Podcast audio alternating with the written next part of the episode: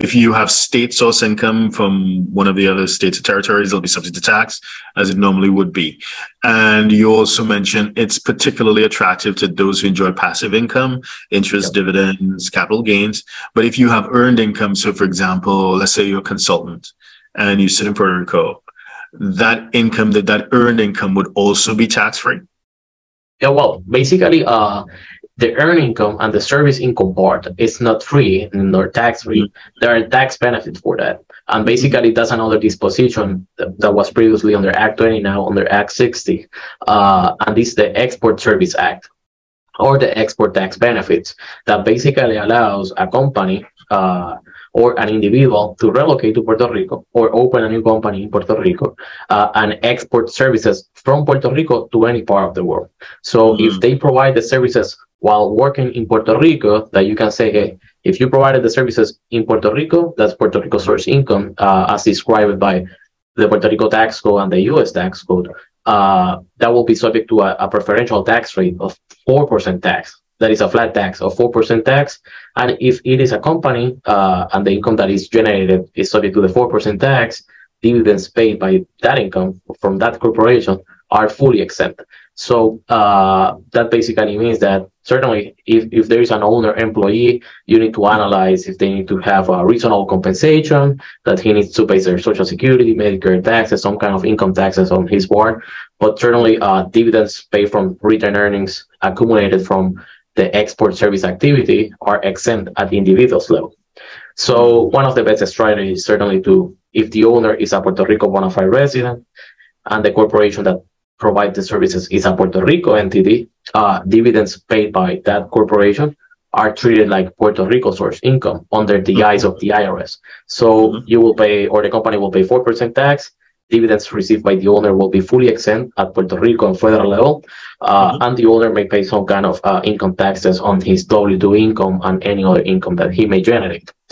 But in Puerto Rico, commonly you will find uh, the combination of individuals investors as owners of the export service activity as well. So mm-hmm. they may have dividends and interest from other sources that will be exempt in Puerto Rico. Probably interest and dividends paid by U S corporations or in investors' accounts in the U S or any other part of the world will be subject to federal taxes. But in the case of capital gains, uh, they may be exempt in Puerto Rico. Uh, and in the case of capital gains, it's very important to, to take into consideration what the I R S says is that the capital gains uh, has principally two rules applicable to Puerto Rico uh, residents. If they are private equity, Uh, it depends on the holding period, right? If if you move to Puerto Rico and you hold that investment for ten years before moving in, that doesn't mean that the gain that you realize after you just move will be Puerto Rico source income, right? The I R S always say, hey, take a look back and let's calculate based on your holding period. So that's uh, one of the principal errors that occurs. And the other side is the the marketable securities that is based on fair market value as of the date of movement to Puerto Rico.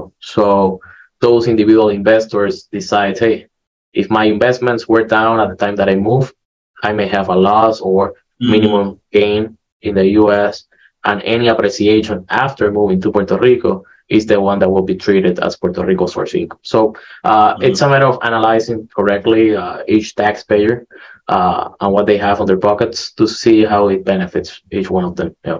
Okay, so if, so if I get it, so you have a, a, a company that's properly domiciled in Puerto Rico, and the nature of its business is export, so it doesn't have domestic source income, then the corporate tax will be four percent, right?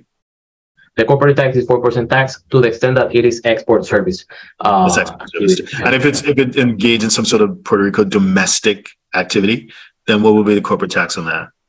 Uh, well, it's fluctuates from eighteen point five up to thirty-seven point five. So oh, it's okay. dramatically, they, they change. Yeah, yeah, yeah, yeah. Okay. Understood, understood. So I think that's pretty clear. So it's very attractive to those on so-called passive income, particularly capital gains.